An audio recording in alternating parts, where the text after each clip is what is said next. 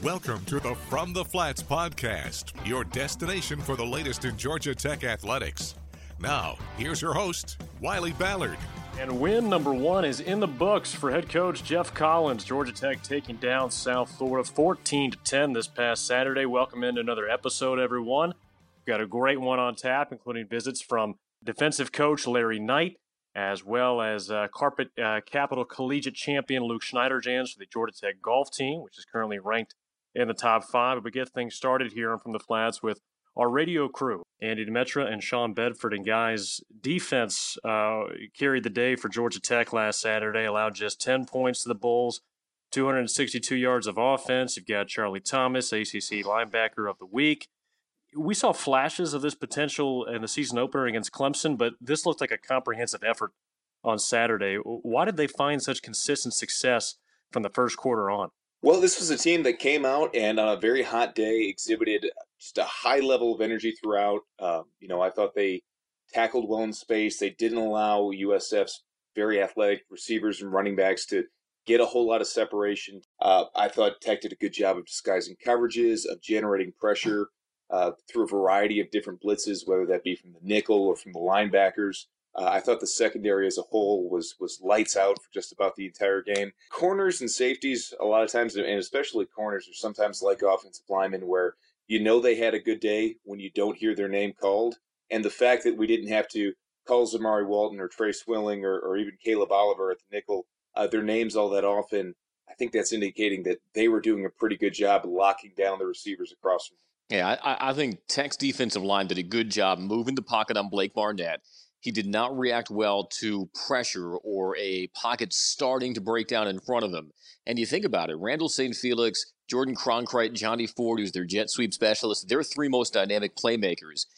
None of them really busted a big play or you felt that they backfooted Georgia Tech defensively. So kudos to Georgia Tech for doing that. And how about this, guys? 15 tackles for loss combined in the first two games of the season.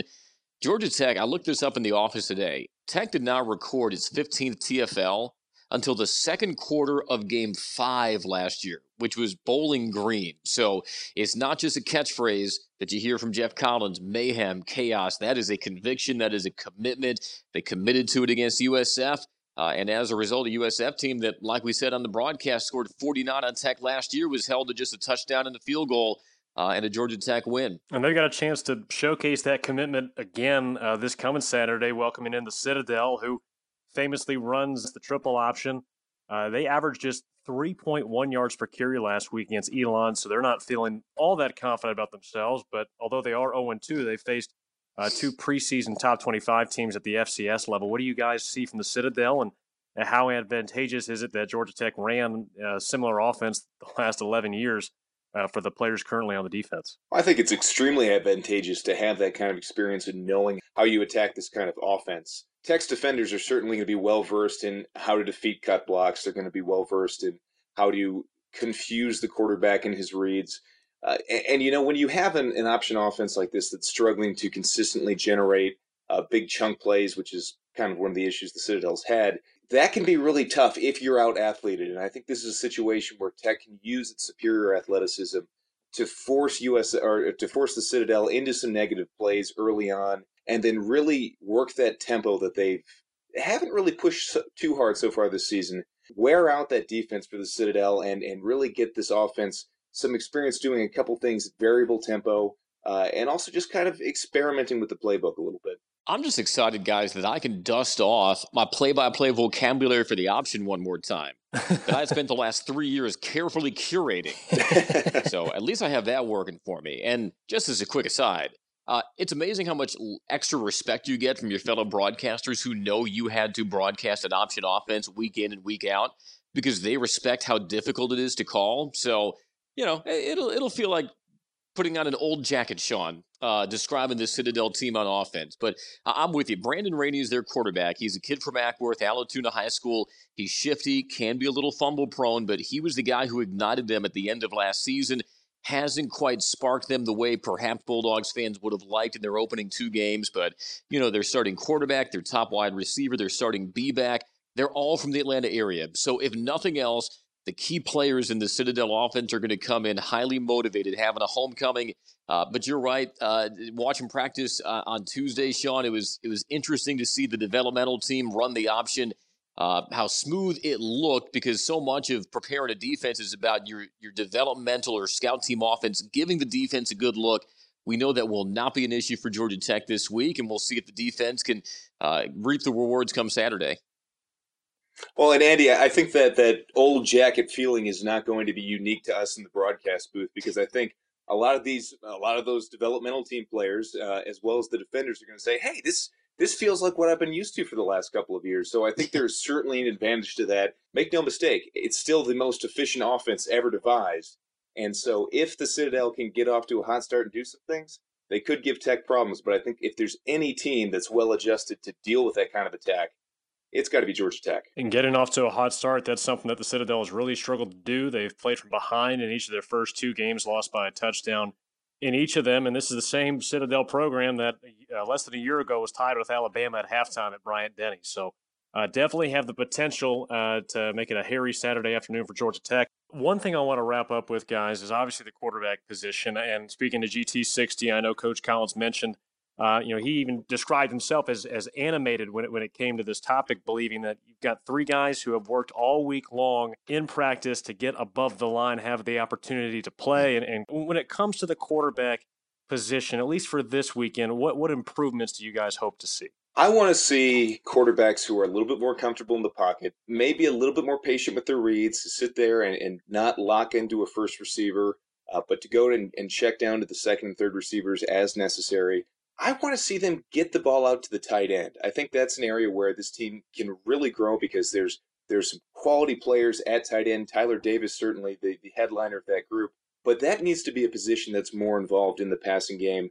And uh, you know, I've, I've, said this before, and I will continue to say it until I, I see it realized. This is a really good wide receiving corps for Georgia Tech, and unfortunately, they haven't really had a ton of opportunities to show what they can do uh, I think going against perhaps a slightly overmatched Citadel secondary, they're going to have a chance to get some separation. I want to see these quarterbacks for Tech operate within the offense, but if they have the opportunity to stretch the field and take a deep shot, uh, I'd really like to see him take that shot. Yeah, I'd love to see you know a, a, skinny post or a dig route, something like that, in that 10 to 15 yard range.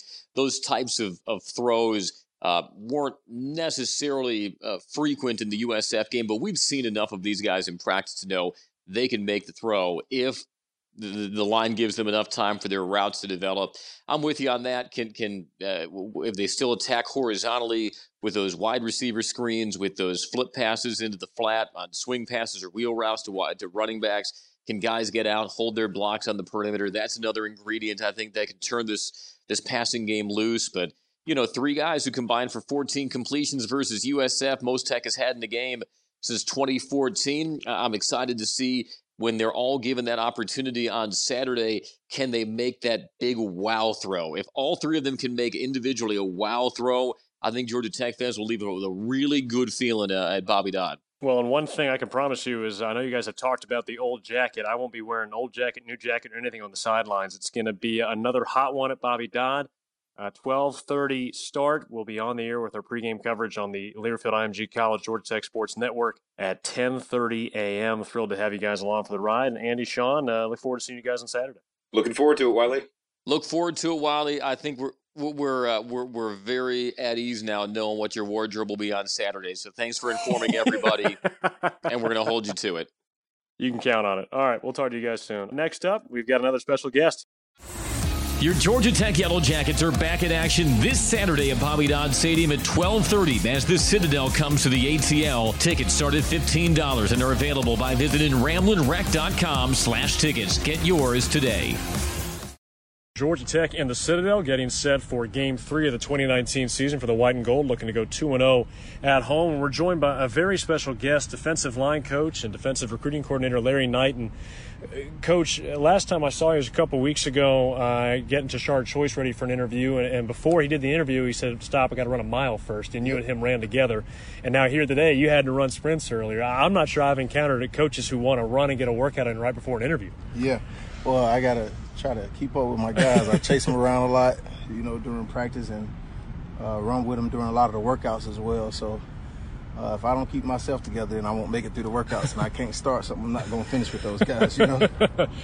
Before we get into your position group, I want to talk about the defense as a whole. Mm-hmm. Over the past couple of years, this group at, at times has really struggled. Uh, third down conversions last year was second to last in the country. Mm-hmm. Since you guys have arrived here in January, have you seen a, a more excited version of them than after that win on Saturday, knowing that they were able to kind of carry the torch for the team as a whole?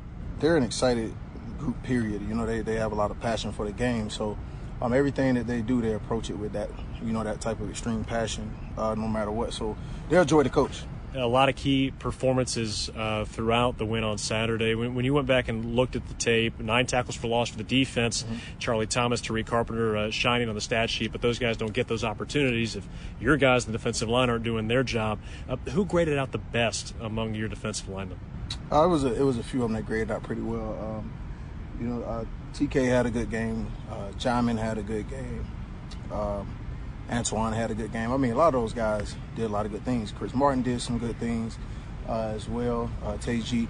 So I rotate, you know, quite a few guys, and they all had a part in the game where they contributed at, at, at a key point in the game. All of those guys. So um, I was very happy to see that. Obviously, we still have a long way to go.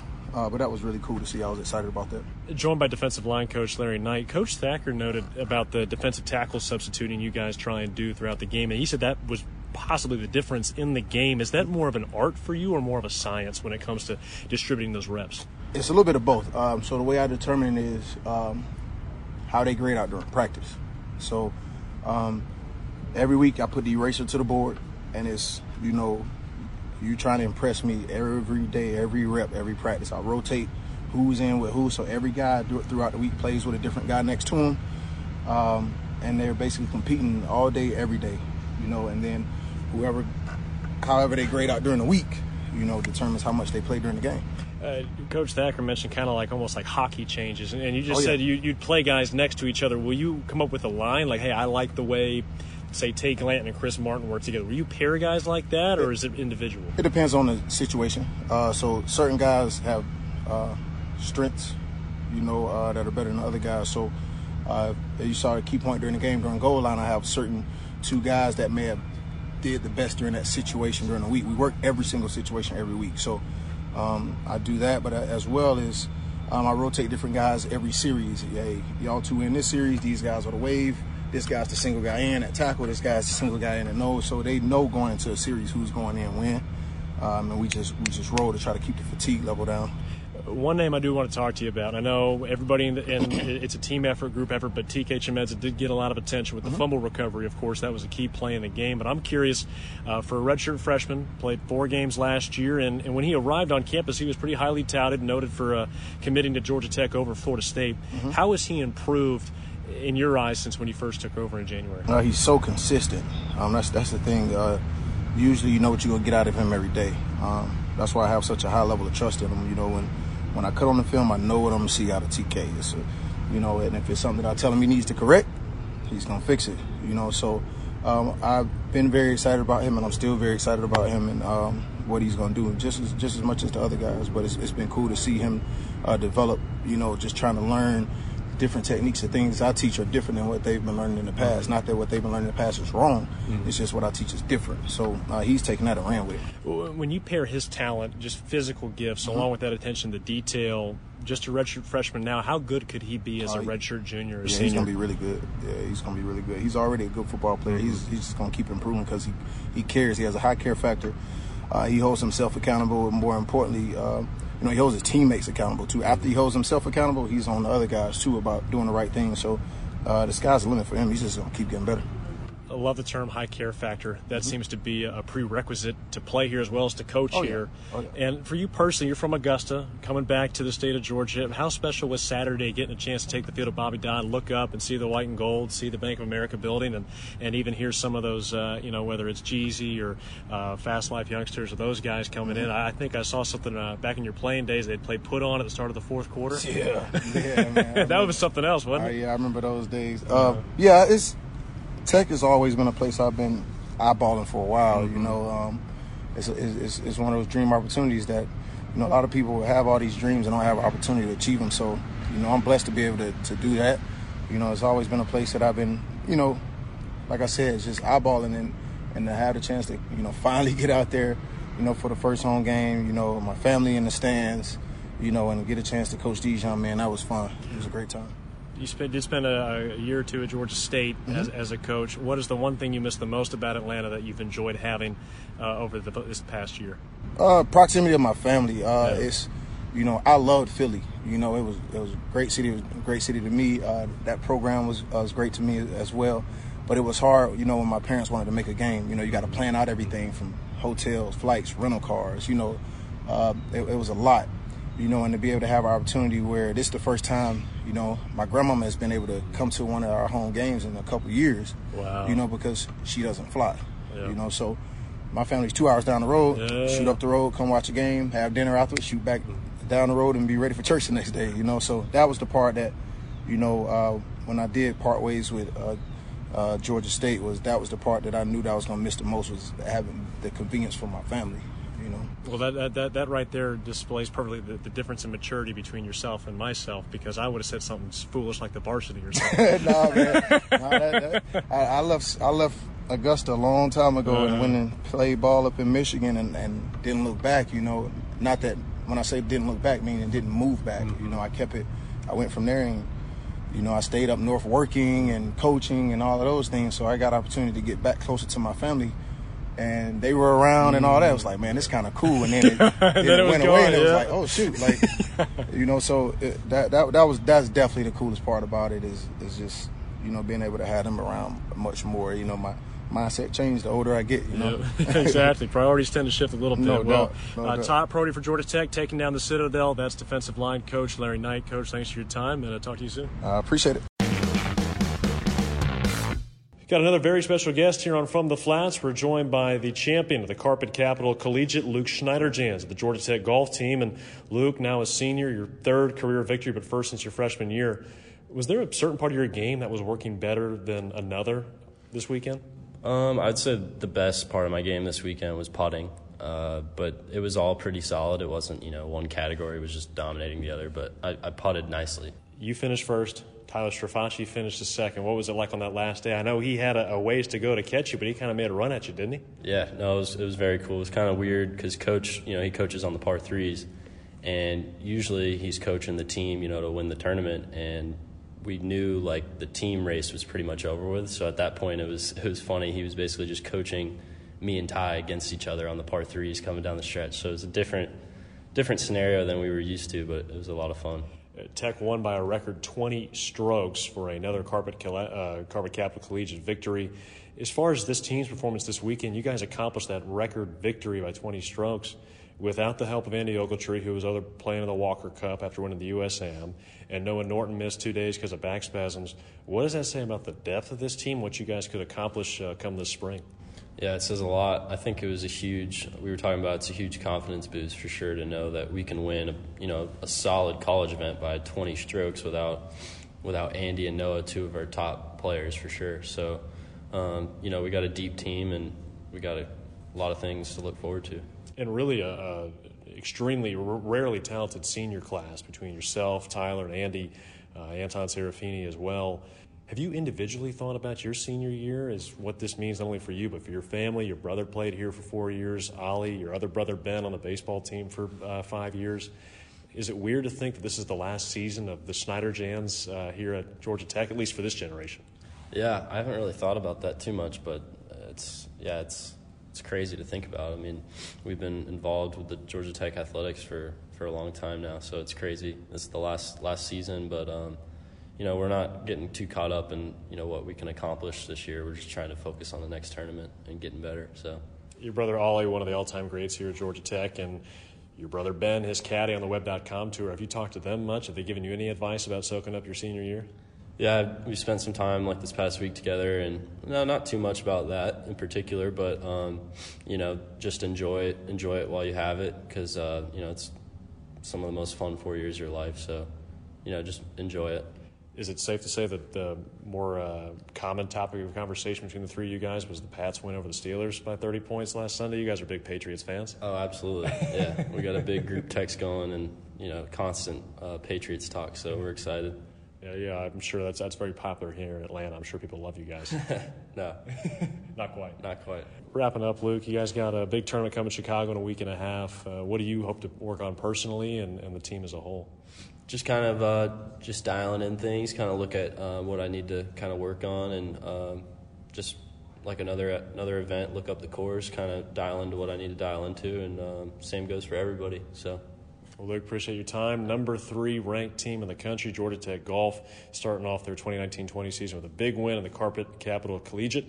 Uh, and Luke Schniederjans taken home the first place honors uh, in the individual category. Luke, thanks for your time. Thanks, man. Thanks for having me.